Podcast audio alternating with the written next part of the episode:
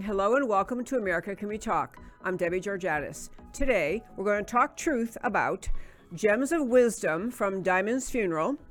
Mike Lindell, RNC chair candidate, joins me.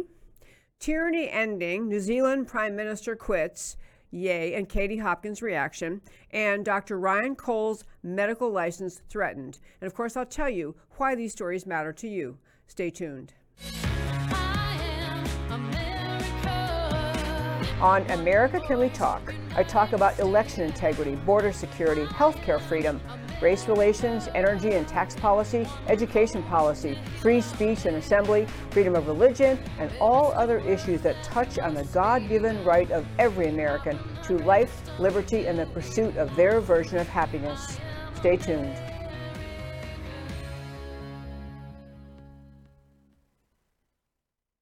And hello and welcome again to America Can We Talk to today's First Five. I'm Debbie Georgatos. Over the weekend, uh, many serious patriotic Americans joined in the celebration of life uh, at the after the unexpected passing and very sudden passing of Diamond of the group Diamond and Silk of the the uh, duo Diamond and Silk. I sent Emilio, my wonderful producer, a quick picture to start with, just as Diamond and Silk sitting with President Trump as he's sitting in the, in the Oval Office. So these are the two women who just rocked the nation during the 2016 campaign for Donald Trump. They were just, they're very funny and they're sisters and they just love going back and forth talking about uh, Donald Trump and America. They reached out to him early. In fact, Trump told a quick story uh, when he actually spoke at their at the service for um, Diamond's very very sudden passing, unexpected passing, and he talked about the idea that he hadn't even heard of them. And Melania Trump came in his office, his beautiful wife came in and just said, "Hey." You should come. You've got to come look at something. And he was first kind of, oh, come on, I'm busy. And she said, no, you got to come look. And she brought Melania Trump, brought Donald Trump in front of a uh, computer screen just to look at and listen to Diamond and Silk do their shtick, do their routine, talking back and forth. They both talk really fast, which I can respect because I grew up in New York. But in any case, funny and, and engaging, and they love President Trump and they love conservative policies. So he told that story. He also, though, spoke briefly at the service. Um, I sent him out, Emilio just a few short clips to play from Diamond's service over the weekend. Uh, the first is President Trump uh, made short remarks. He made long remarks, but I've shortened down a little clip for you to play from President Trump time, but him. you know what? I've never enjoyed anything more. And, and I believe that this is one of the most beautiful events I've ever attended. I've attended the biggest events, the rich, the poor, but I have attended the biggest and the best in theory. And I tell you, this is one of the most beautiful I've ever seen. This is one of the greatest tributes I've ever seen. And I just want to thank Silk. We spoke, and uh, I'm so happy we we're able to do this and just get it done. But we've lost uh, one of our purest hearts, and that's for sure. Lynette Diamond Hardaway was a friend, and she was a sister, a mother, and an American patriot, incredible patriot. And she was a stream of energy. She had energy. You have that same energy. I hate to say it. You have that same energy.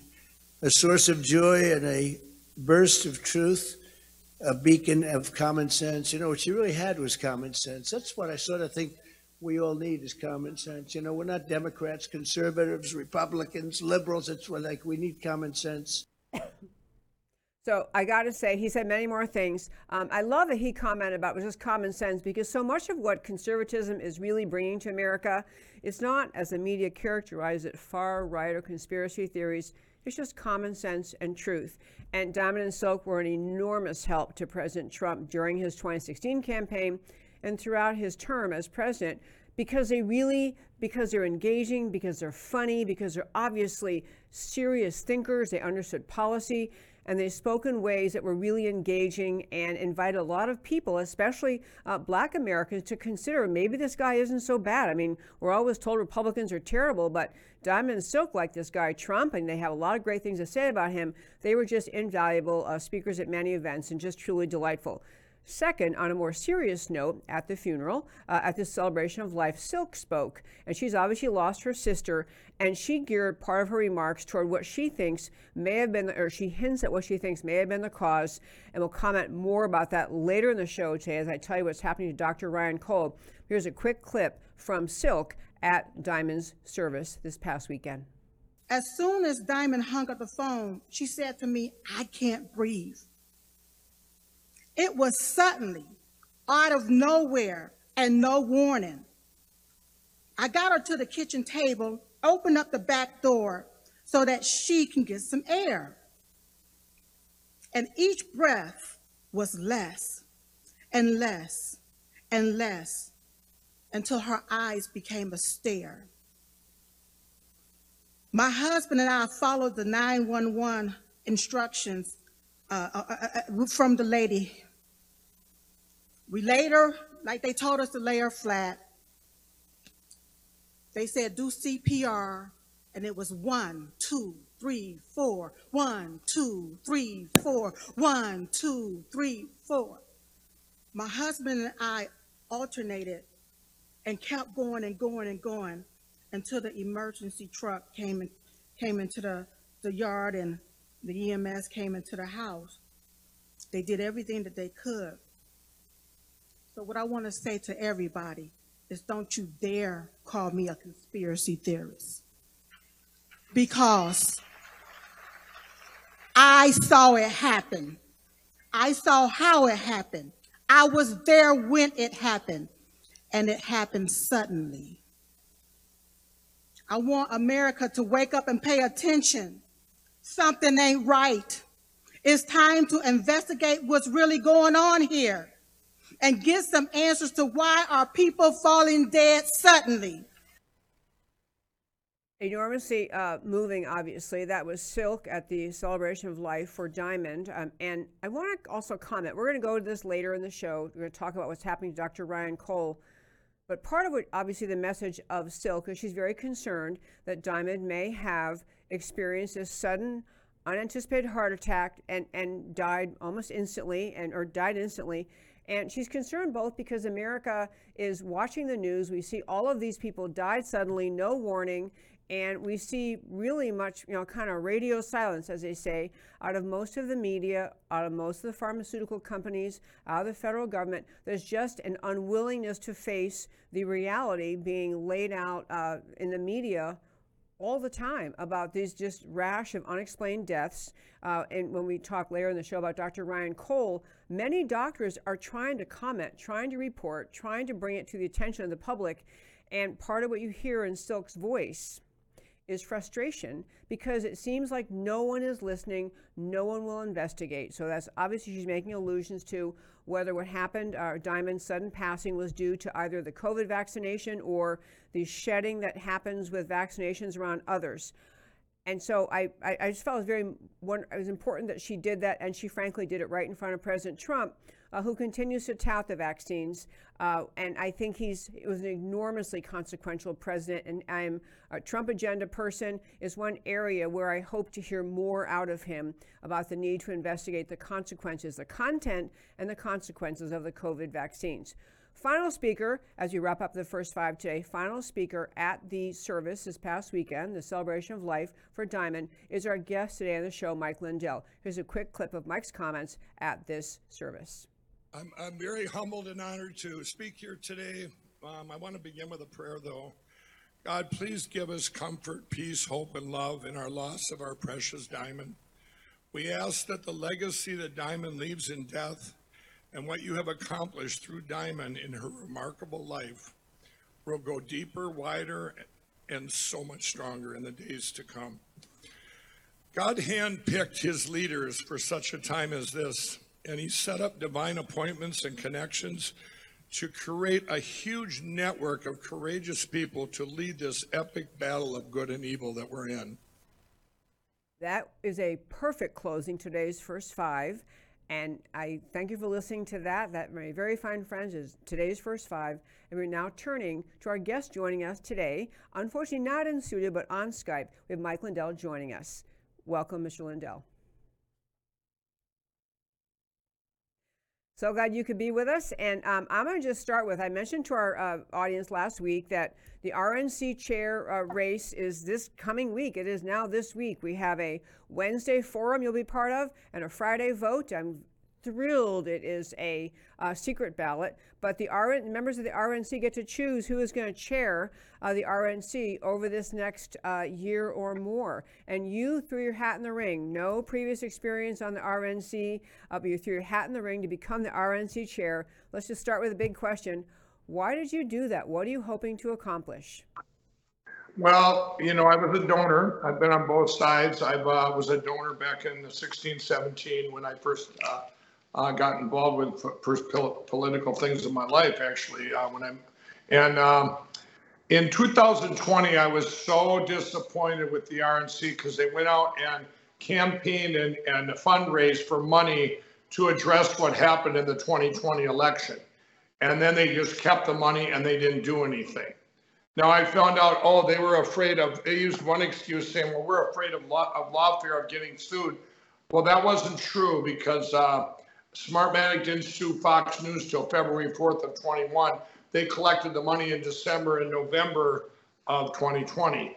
Uh, so that bothered me. And then, uh, then we go into where I was going around the country, working with the precincts and working with this and getting into our election platforms and fixing them the last two years, trying to fix them and getting rid of machines, early voting, all this stuff, cleaning up the dirty voter rolls. Well, uh, right when I was doing all that, the, uh, the chairman of the RNC actually uh, spoke out and said, oh, Biden won fair and square. You know, I'm going, are you kidding me? Of course, then we had the primaries and then we had the 2020 midterms. Now, the 2020 midterms, what the RNC did there, just terrible that they, they had two years to address the problems of 2020 and they didn't. And that's these platforms, these election platforms. So they, they ignored candidates that were America's first candidates. Ronna McDaniel did it, even in her own state of Michigan. She didn't congratulate Matt DePerno, Kristina Karamo, Tudor Dixon when they won their primaries. She didn't get behind them. You don't have to go further than Arizona with Kari Lake and Mark Finchem. Kari Lake, as we know, we had all the problems down there with that election. And the RNC came down there and said, let's get behind this and they said, oh, finally, someone else is going to cover costs other than myself. And they're going to go in there and, and because it was so obvious that these machines didn't work on the front end. I mean, the whole, that was all over the news, all over the world on the morning of November 8th. And uh, anyway, as soon as the RNC heard that the relief was going to be a new election, they pulled up and said, "Oh, we're not getting involved now. We want to be. We want to talk about the future, not this election right here. What the Kerry results are." So they said they, they pulled up, left us hanging, left me with the Bills or with with the Bills, and then headed over to Georgia and said, "Come on, everybody, donate more money, and Herschel Walker will win." Another loss, the fifth loss, 2018, 20, 21, 2021 runoff the 2022 midterms and the 2022 runoff in Georgia. That's five bad grades in a row. You don't, and uh, it's and when in November then, and later November, when all of a sudden you hear from Ronna, who said she wasn't going to run a year ago, but she now she changed her mind, and she says she has a hundred and some um, endorsements out of the 168. You need 85, and and I just thought that's, you know, if nobody runs, this is going to be the same input, same losses and output. And we're at a critical time in our country's history. I talked to some big donors. They were, they felt the same way I did as a donor and such. And they said, Mike, we've, uh, you know, maybe you should run and, and I'll think about it. And I, so I did my due diligence for about a week. I did my due diligence and I had, uh, I talked to people from within the RNC. What would the job entail? What are the silos within the RNC? And I prayed about it, and then I just went all in. And uh, um, if we don't, if if it, whatever comes out of California this week is going to be absolutely better than it was before this election. It's going to be it's going to be very similar, I think, to what we just seen happen in Congress with Speaker of the House McCarthy by those guys holding out, holding out, and holding out. Um, and, and we got change. Change is coming, and. Uh, uh, might not be what everybody wanted, but it's going to be different. And we get down there, you have to have 85 votes. And I've been meeting with precinct people. I mean, I, I've, I've lived this for two years, from the precinct committeemen we put in, talking to attorney generals, politicians, legislatures. This is what I've been doing for two years, so. Yep. I meant to, you know, I actually did not properly introduce you, even though frankly everyone knows who you are. So I, I could have just said uh, who everyone knows who you are, but by way of introduction, I meant to say it. I want to quickly say it now that you've been among the most brave Americans since the time of the 2020 election, willing to say publicly and work to uncover evidence to show that the 2020 election was fraudulent. And I mentioned to you before we came on air today, uh, based on the fact we've known Dr. Douglas Frank for a long time, because here in Texas we had similar issues, mainly arising out of the use of voting machines. Um, a lot of evidence about the capacity of electronic voting machines to be manipulated. And you've been one of the brave people bringing out the evidence, putting on the forums, trying to get that message out. And for people who are um, no, pay attention, understand what happened, understand the scope of election fraud, they're kind of looking around for who with a public voice, who with a bully pulpit, or whatever word you want to call it, who with a with a platform is willing to stand up because it hasn't been the Republican Party, hasn't been the Democrat Party for sure. And so it's been people like you out in the field speaking up as you did. I also want to commend your My Pillow founder, which is the other thing in your introduction about founding My Pillow, uh, which we uh, support here at our house. We're full of My Pillow products.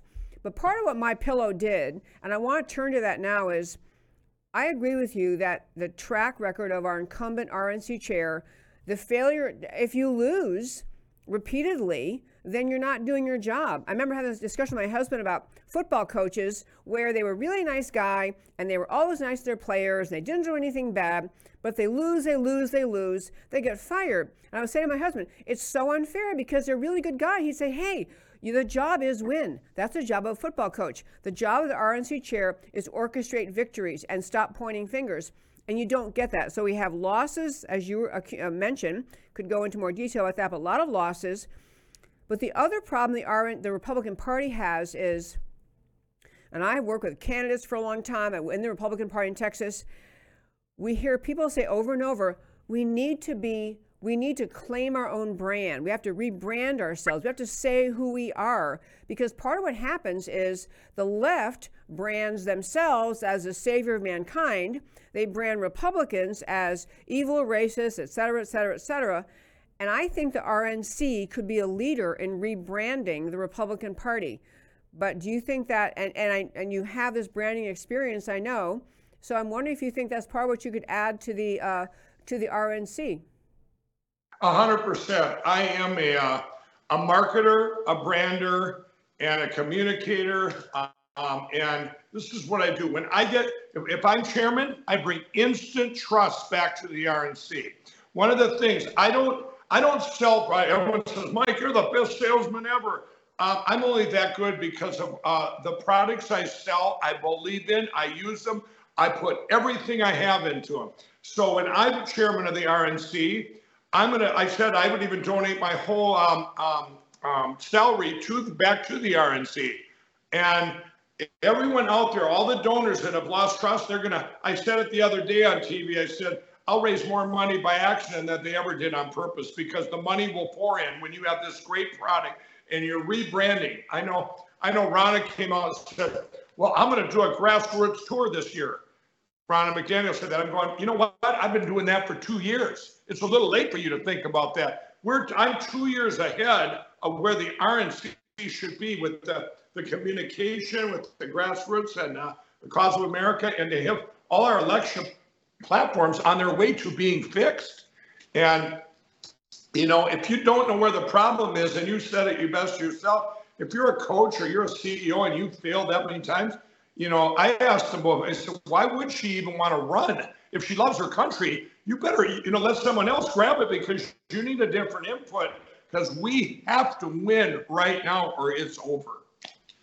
Couldn't agree more. We have to fix election fraud. We have to rebrand. And part of rebranding is, you know, I, I, I know you hear this and I talk about my show a lot. A lot of people do. But because we get defined by the left, and so they say, well, they, whether they define President Trump or the whole Republican Party, uh, they're racist, they're the party of the rich, they're, you know, they don't care about people, they're xenophobic, they, they want, they're, they're, and there's so much wrong that the American people can see is flowing out of the Biden administration. They have abandoned the border. Everything they're doing is antithetical to the to the needs of the American people, antithetical to the American people's interests. It is a prime time right now is a prime time for Republicans to seize on that, point out what they're doing, and point out why we are better, why we are different, why the Republican side of the aisle is better. So, do you think, as RNC chair, would you speak out on policies? Would you speak out about failure to enforce the border, for example, as a, with that bully pulpit, or would you speak about the um, is, is the border and election fraud? Would you speak about those issues? Is that part of the job you Well, see that- do? Yeah, and that's, it's, see, first you get, you know, you gotta get, there's a whole bunch of uniting you have to do from the, call it the establishment, which I've been, I, I've been dealing with them, I've been talking with them, talking all the way down to the grassroots, to the precinct committee. It's uniting. I'm a great uniter. I have a company with over two thousand employees. I've been, if you know my past, I've been everywhere from no forks all the way up to four forks and everywhere in between. So I would, you know, I think that when you say it's just getting the word out to the public as, hey, here's why this happened. And they, they're already experiencing it. I was out in California for about two weeks um, earlier this fall, and I spent two weeks there with a city that was all liberals, all 25 to 35 year olds, and they had $7.80 gas. They were all coming up to me. They had all voted Democrat. We talked about this. Uh, they're, everyone I saw on the street, and they're going, I said, you guys realize this is the manifestation of what's going on in your country. And it was just educating them who's to blame for that. And there it is, right there. One of the biggest things going on, too, when you talk about the border, it gets kind of forgotten here. The, the fentanyl that's pouring across and the drugs that are pouring across at an all time high, you combine that with people that have lost hope, and it is it is absolutely toxic combination that people are turning to addiction, expanding on their addictions, and and uh, it's got to stop. And people see that because they, everyone knows of somebody now uh, that's oh you know OD'd and all this. And so I think it's right in front of people. You're basically just getting the voice out of yes, here's you're not just rebranding that. You're it's the perfect time because nobody people these kids and these people out there that are these younger voters they don't even know it. you know they just uh, they've been just brainwashed most of them in college that think socialism is having a cup of coffee with their friend well we jumped right over socialism to communism and here's why and that's so it's basically getting the messaging out and that's what that's another thing that i'm way ahead of uh, um, i have that brand and the and uh, being on TV millions upon millions of times. If they try, you know what the scary part is with me is when the media doesn't attack me. That's when I, that's when I'm going. That's why I created Frank Speech. You get the app Frank Speech. We have four million people over there, and they get the word out. Or like your show, people then hear the word, and they. I tell people every day, you want to help out, help your country. Don't just stay on one social media platform. Look what's manifested. You have, you have, sure you have crooked uh, suckerbucks, Facebook and Twitter and Elon Musk. You know what a voice there that he's doing. That's amazing. Uh, but you have Truth Social, Gettr, Gab, CloutHub, uh, Telegram, Frank Social. You have these platforms, and you just gotta. I don't care if you have 20 friends on each one. You have gotta just keep spreading the word. This is where we're at. I'll say one last thing on that. I also went down right after that California, the hurricane that was in Florida. I went down there to give away pillows and blankets. And I went down, we were in a Hispanic community, and it looked like a, a river where there were two dikes. And the two dikes, there was a road in the middle. The dikes were all their worldly possessions that had been taken out of their trailers and piled up. Everything in those trailers gutted. They had lost everything. We went, we had interpreters, went from family to family. And here's what they said it wasn't about, oh, thank you for the pillow. It was about, can we save our country? They had come from very bad places. They knew they could replace their physical things, but if we lose our country, their American dream is gone. Their, their, their lives are gone. It's over. Their freedoms are gone. So that's easy. People had lost everything, and that's what they cared about the most. Mike Lindell, I love hearing that. I will tell you, um, you know, I wrote a book years ago uh, speaking to women voters, like in 2012, and I was doing book talks and interviews. And at that time, I would say, you know, we really are at risk of losing our country. And I, because we were under Obama, you know, he was the first really stridently open i mean didn't say he was socialist and on the road to communist but that was those were his policies those were his ideas. And when i used to say those things in speeches people would you see a kind of puzzled look on their face. Why is she saying that we're losing our country? At this point whatever social media platform you're on you hear people of from other countries who people who are american people of every age, race, ethnicity, national origin. It's finally come to the surface. People recognize we are actually losing America. We are losing our freedoms. We're going to have, I had, um, a very prominent American on the show a few weeks ago who said, I was talking about, you know, we're, we're headed toward the cliff to socialism. And she said, Oh, no, no, we're over the cliff. We're down. Yeah. We're, we're grabbing for tree roots or something to get us back up.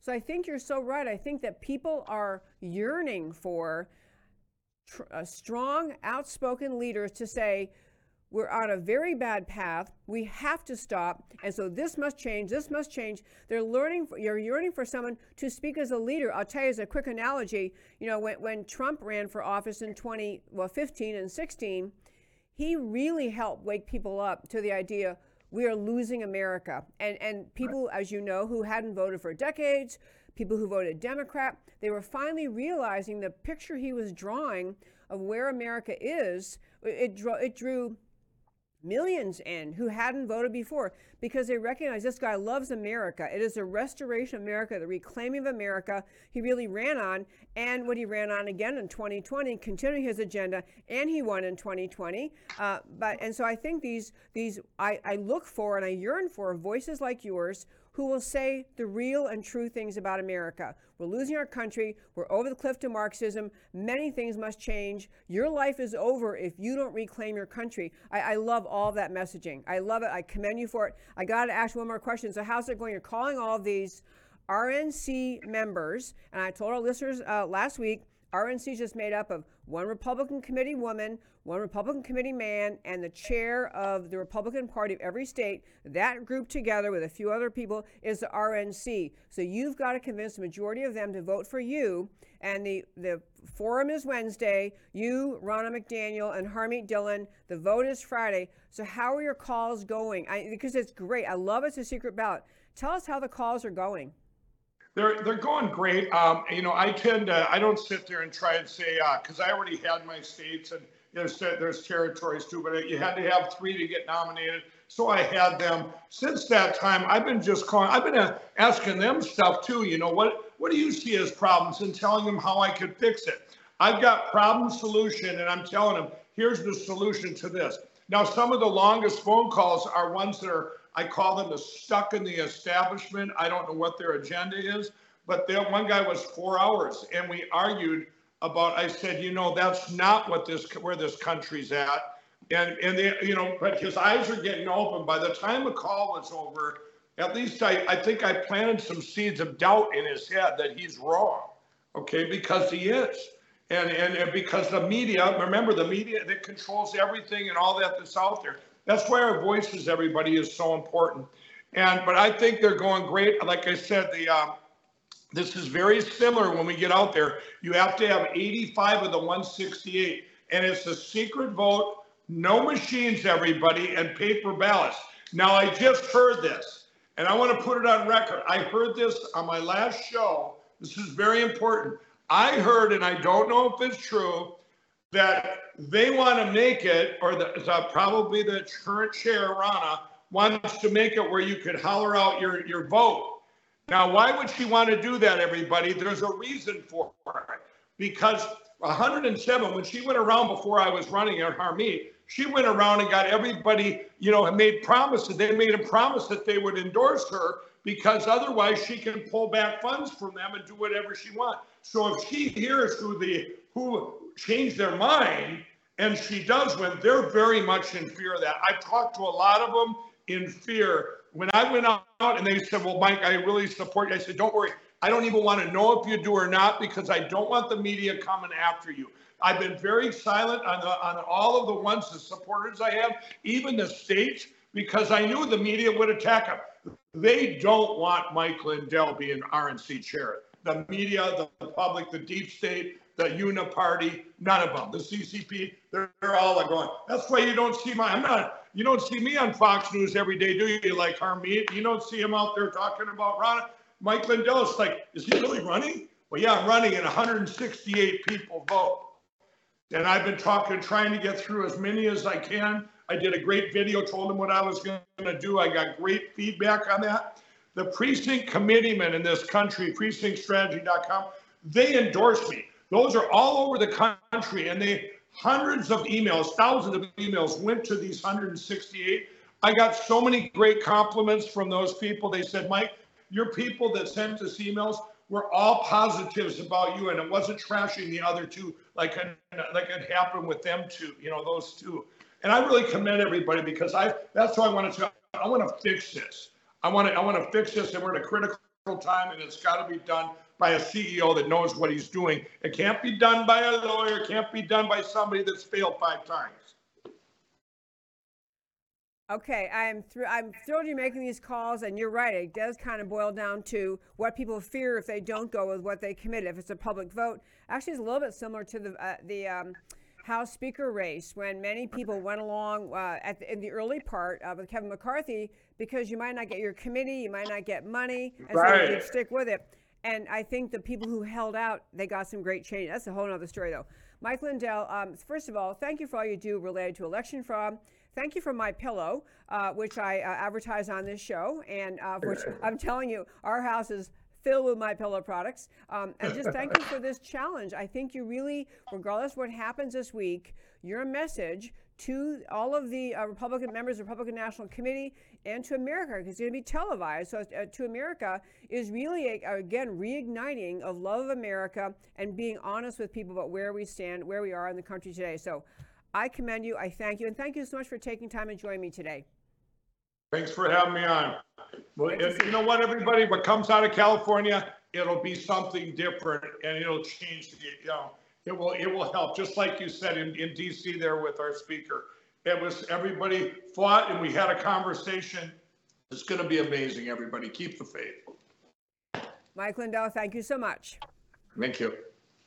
Okay, my friends. Um, so that was very, um, uh, you know, he's obviously very upbeat, very inspired, very um, enthusiastic, and he's bringing the same message he does, as far as I know, every time he ever speaks, or when the I actually had the chance to meet him a couple times. Um, you know, which is we've got to save this country, and the party, the Republican Party, has to be more than just uh, a fundraiser and, an, and a volunteer organizer and an opener of field offices. There has to be that messaging about why America is great, what threats America is facing. There's got to be that passion coming out uh, of the RNC. Um, I don't know what happened. I'm not a member of that uh, Republican National Committee, but uh, we'll see. And at least what he's doing, I think his last point is especially strong and fair. Uh, what you will see out of, out of um, the vote in California, where the meeting happens to be of the entire RNC uh, this week, you'll know those people heard a message about America that uh, that they wouldn't have heard otherwise.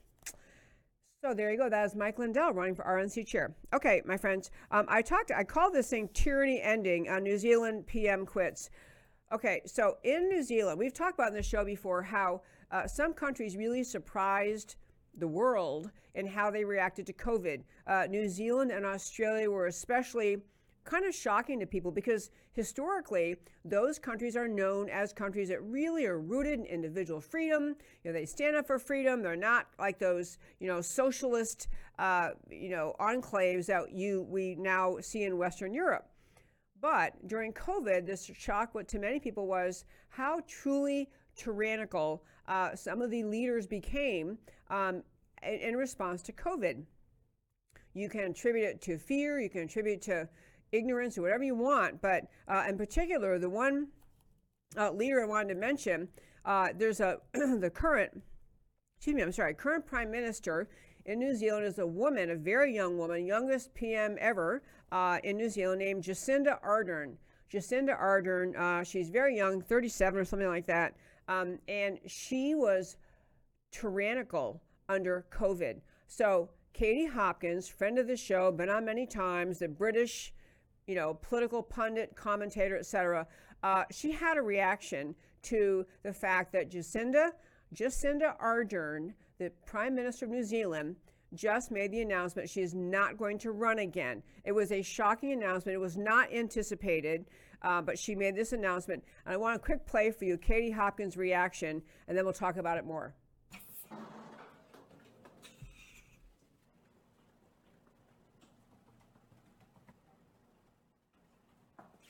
Jacinda Ardern just quit as leader of New Zealand. Jacinda Ardern is gone. And if there's one thing you can take from all of this, it's that it is always worth the fight. To every single Kiwi who stood in a public square or protested or did the mm, haka, which is incredibly sexually exciting, in protest against Jacinda Ardern and her tyrannical rule of New Zealand, you won. You are triumphant. You are victorious. And because of you, the rest of us can feel hope. And I'm not saying, you know, she was the most WEF puppeted, idiotic, freedom curtailing, lockdown killing idiot there ever was, but she's got to be close. I know you're not supposed to comment about people's looks, but she looked even more like a horse than I do. And now she's gone because she doesn't have the energy, the enthusiasm, or the moral courage to try and run again, which is just the best news. She was a complete WEF puppet. I would say that Schwab's hand was completely rammed up her. Perhaps, maybe, possibly, I don't know. The tide is turning. Okay, I will tell you that I meant to give a warning. Katie Hopkins, whom I adore, can be a little bit salty, and that had a little salty part. Sorry about that if that uh, was bothersome. But I will tell you that why it is so funny to watch her reaction to play it is because what she's capturing is the enthusiasm uh, of all the people who've been trying to say since COVID came around, our lockdown policies are too severe. What the government in New Zealand did especially was extremely severe, and they had they had the you know usual lockdown, mask up, shutdown, and they had a reinstatement um, of the nationwide lockdown back in August of 21 so a year and a half ago, back in August of 21, she, Jacinda Ardern, reinstated the nationwide lockdown because of one Delta variant COVID case that had come up. And she was trying to say we have zero COVID policy, zero tolerance, blah, blah, blah. She had a vaccine mandate. She wanted to reach a 90% uh, vaccination rate. Uh, customers were required to present vaccine certificates before entering a business establishment. And any business wishing to reopen had to have its staff vaccinated no one was allowed to, to get a religious exemption. In a nation of 5 million people, fewer than 100 qualified for a medical exemption. She had mask mandates, she had shutdowns. And I'll tell you, I'm going to say a tiny bit of um, grace for her. She may have been just ignorant or stupid. She may have done this not because she had otherwise had totalitarian tendencies, but because she was so frightened about COVID, because she didn't research and she didn't read and she didn't do anything other than listening to the fear mongers spouting hysterical, irrational fear about COVID in her government and in America's government and out of the EU.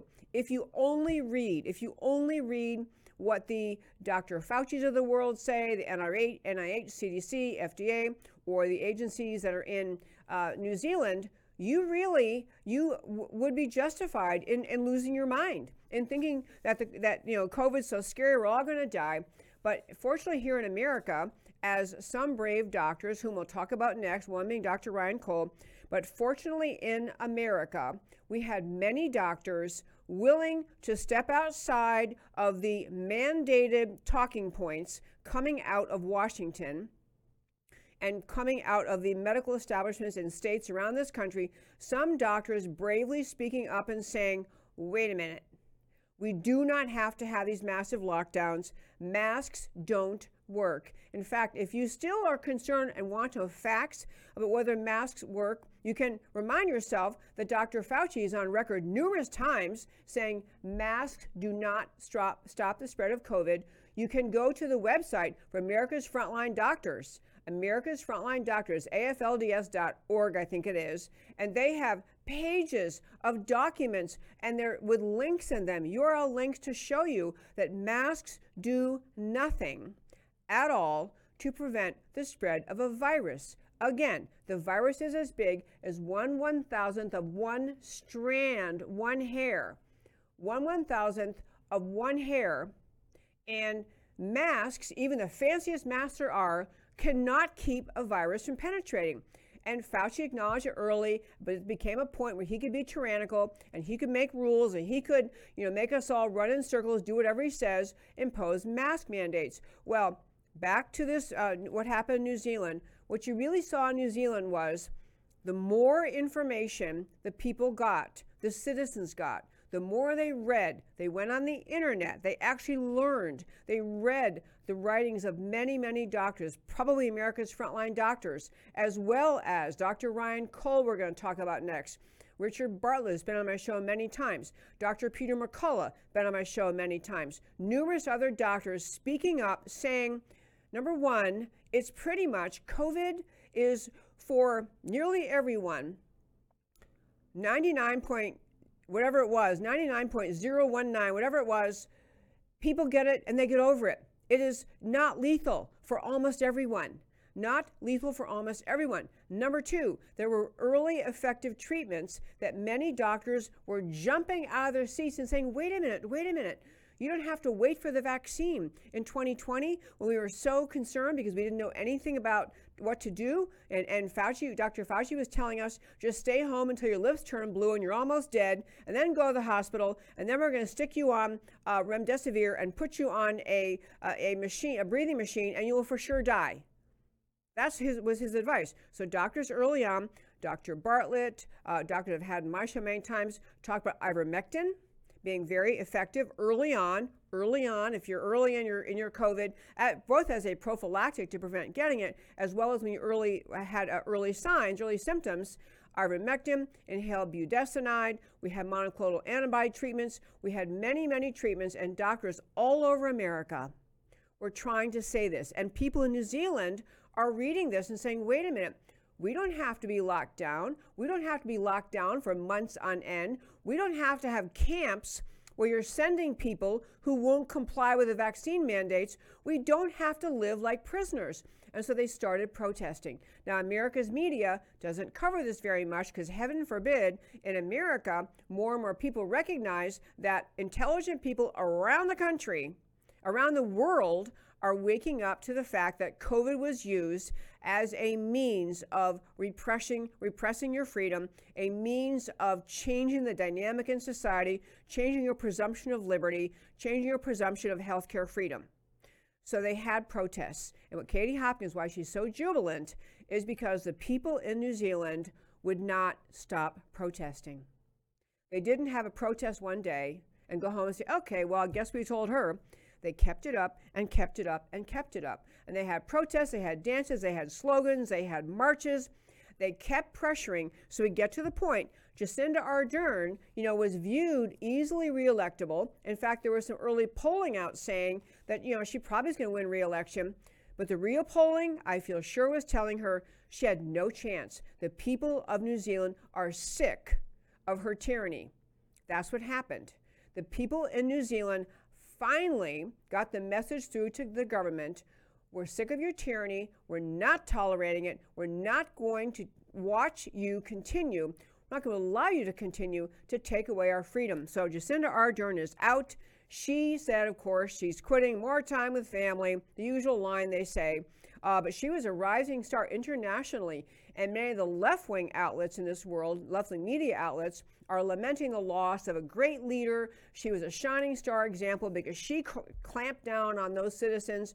Heaven forbid they have freedom. Heaven forbid they can make their own decisions. Heaven forbid they can decide for themselves whether they want to have a COVID vaccine or not, whether they want to open their business or not, whether they want to wear a uh, mask or not. She was tyrannical on all of the above and more.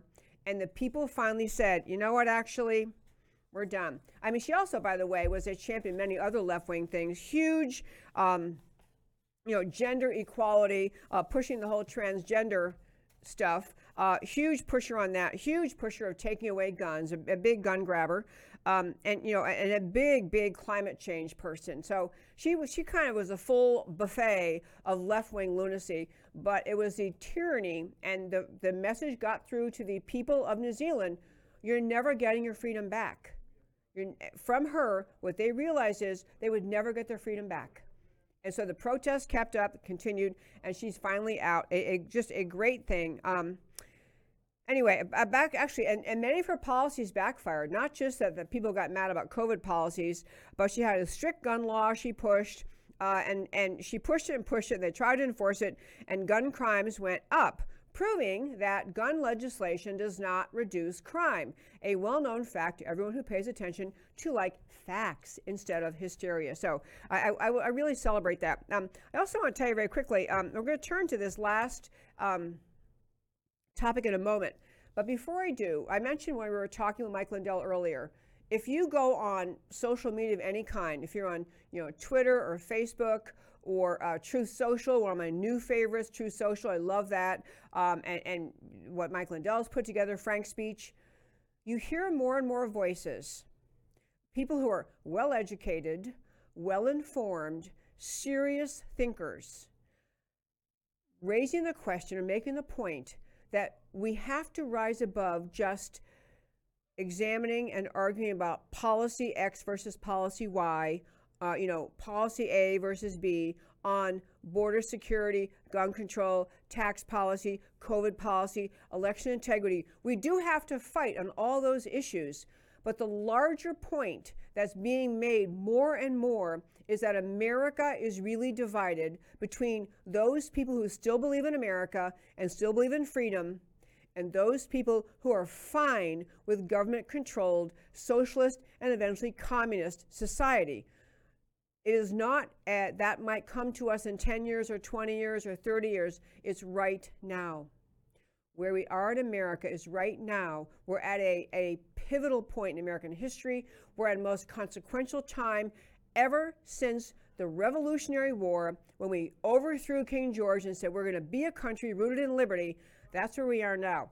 And I want to, we're, we are at battle whether we are going to stick with the idea of believing in liberty, believing in, in all the promises of the Declaration of the Constitution, or we're going to surrender to the overwhelming force being placed against us by the left in this world, the socialists and communists in this world, and give up American freedom.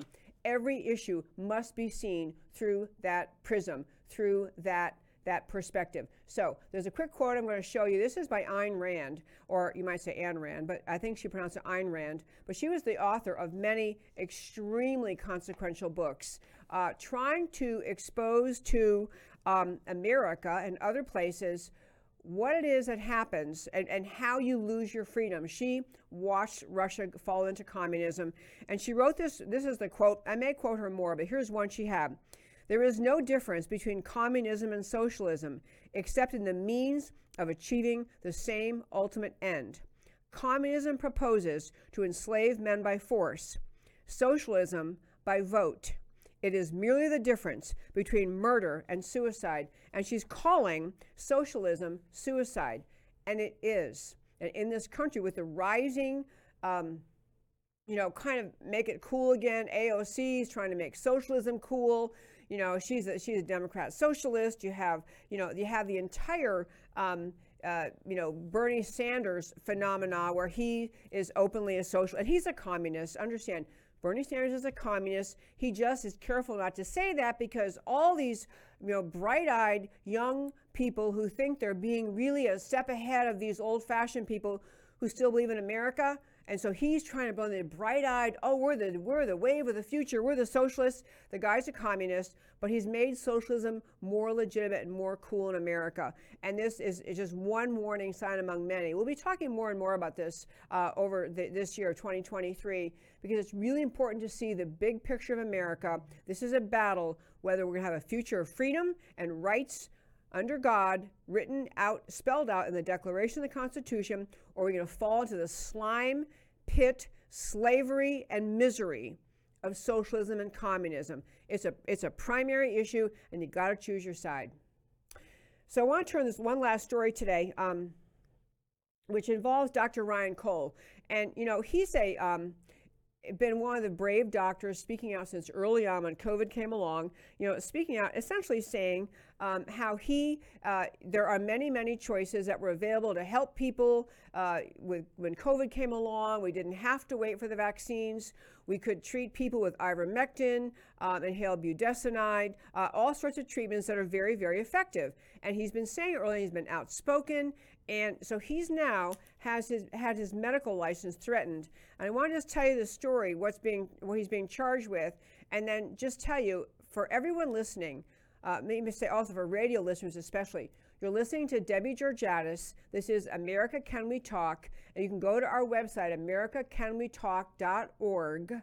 AmericaCanWeTalk.org. Go to the website. You can read everything I'm talking about today on the homepage under shows. Drop down list of links you can go to that and you can read um, everything I'm talking about. So this article, um, I want to just tell you what's happened to Ryan Cole. So he is a, um, a medical doctor, and he's actually I, I don't know what state he's based in, but he's also licensed wherever his home state is. He's also licensed in the state of Washington, and Washington's medical commission has announced that they are they announced allegations and charges against him and he is essentially being charged with false and misleading statements about COVID-19 vaccines and being charged over prescribing ivermectin to treat COVID-19. So he's being charged with making numerous false and misleading statements during the pandemic about vaccines, ivermectin, and the effectiveness of protective masks. Now, I, I wanted to stop myself here. I can go through, he said many things about ivermectin. It, it's, it's, you know, in fact, ivermectin was a drug uh, that the, um, well, I can't remember the guy's name, the, the, the uh, doctor from um, Idaho, I think it was, testified in the United States Senate, sat there and said, in, I think it was December of 20, I can't believe that our country has been so convulsed over COVID and the many, many doctors in this country who normally follow the path of using existing drugs, trying to repurpose existing drugs, see if they can work. He, this other doctor I'm referring to, testified openly in the United States Senate. I've treated hundreds of COVID patients. Ivermectin is a dream. It's a miracle drug. That was his term, miracle drug. So back to Ryan Cole. He's advised people to try uh, ivermectin, especially early stages. Um, he's also, uh, so he's being charged for for prescribing ivermectin because, according to the Washington Medical um, Commission, it's not indicated, meaning it's not suggested or not advisable for COVID 19 infe- infection. And so he, they've gone on to charge him with, uh, he's made the statements that COVID, since the vaccines came along, they've had a rise, a spike in unusual cancers. This is not speculative.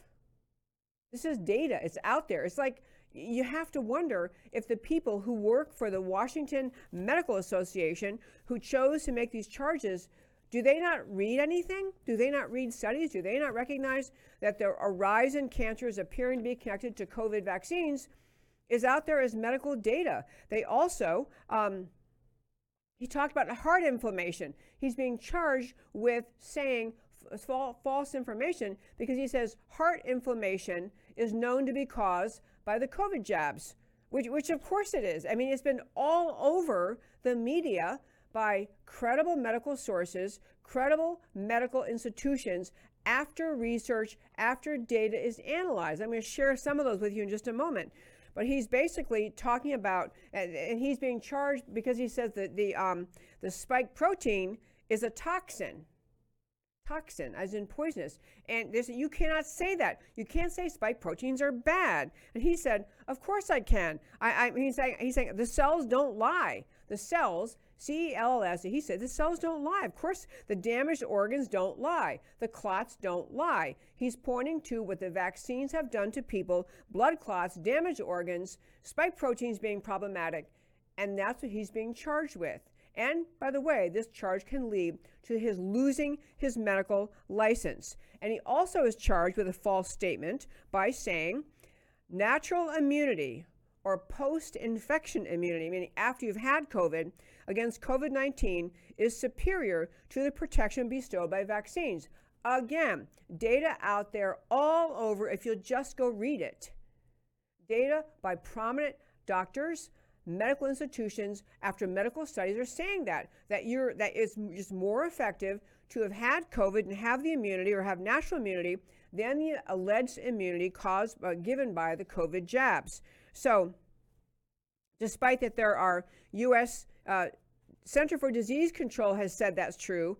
A paper from Israel said that's true, but he's not allowed to say that's true.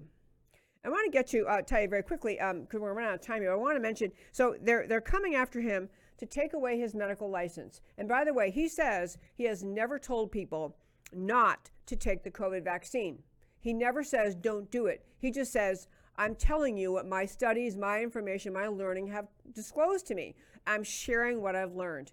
So they're after him to pull his license in uh, the state of Washington. And he's, you know, it's just a beginning process. But I'm going to share uh, three quick things with you I think are really important to understand.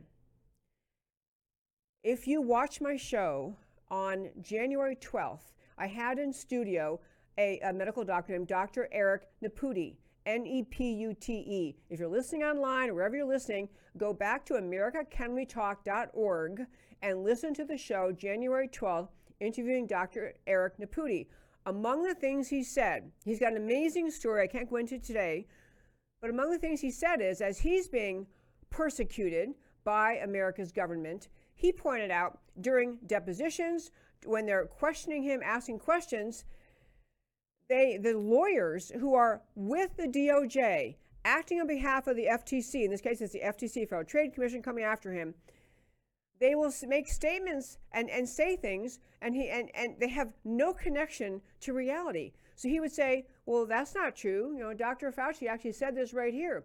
Dr see dr fauci here's the study. He signed off on it they had no idea there were issues after issues after issues where in his ongoing litigation dr Nepute's ongoing litigation with the federal government the lawyers responsible for going after him He's not being criminally prosecuted. He's being sued for half a billion dollars. No, half a trillion dollars, not exaggerating. And the lawyers were there who, you know, you're supposed to like get ready for the case, do your study, do your preparation. They had no idea of basic facts that I know. I have no medical training at all. I just read. I have experts on my show, and I think, and I don't just wait to be told by anybody, uh, including Dr. Fauci, what to think.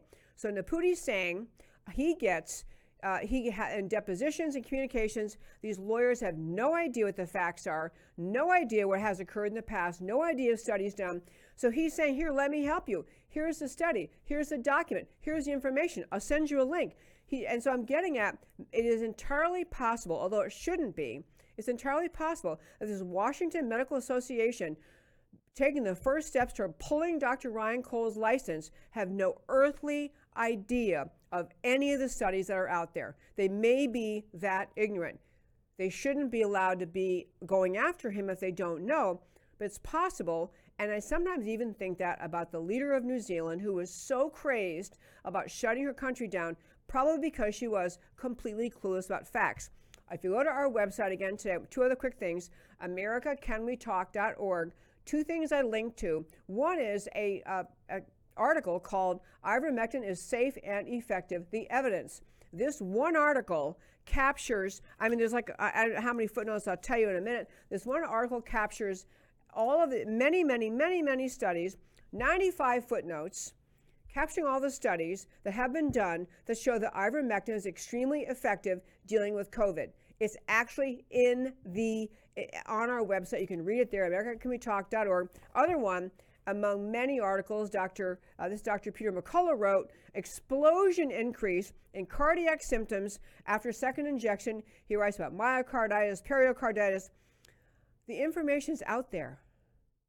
And yet you have the Washington Medical Association saying they're going to pull Dr. Ryan Cole's license. We'll follow this story. All I can say about that is it matters very, very much to be engaged, to understand what is really occurring in America, to understand the facts we actually already currently have before we get so crazed in this country that we start taking away the licenses of people who are trying to do the best to save America, to, to save America's citizens. So, uh, with that, uh, I am past time. I should be starting our closing. But at the close of every show, I tell you why the stories we talked about today matter to you. So, we started our show today talking about gems of wisdom from Diamond's funeral.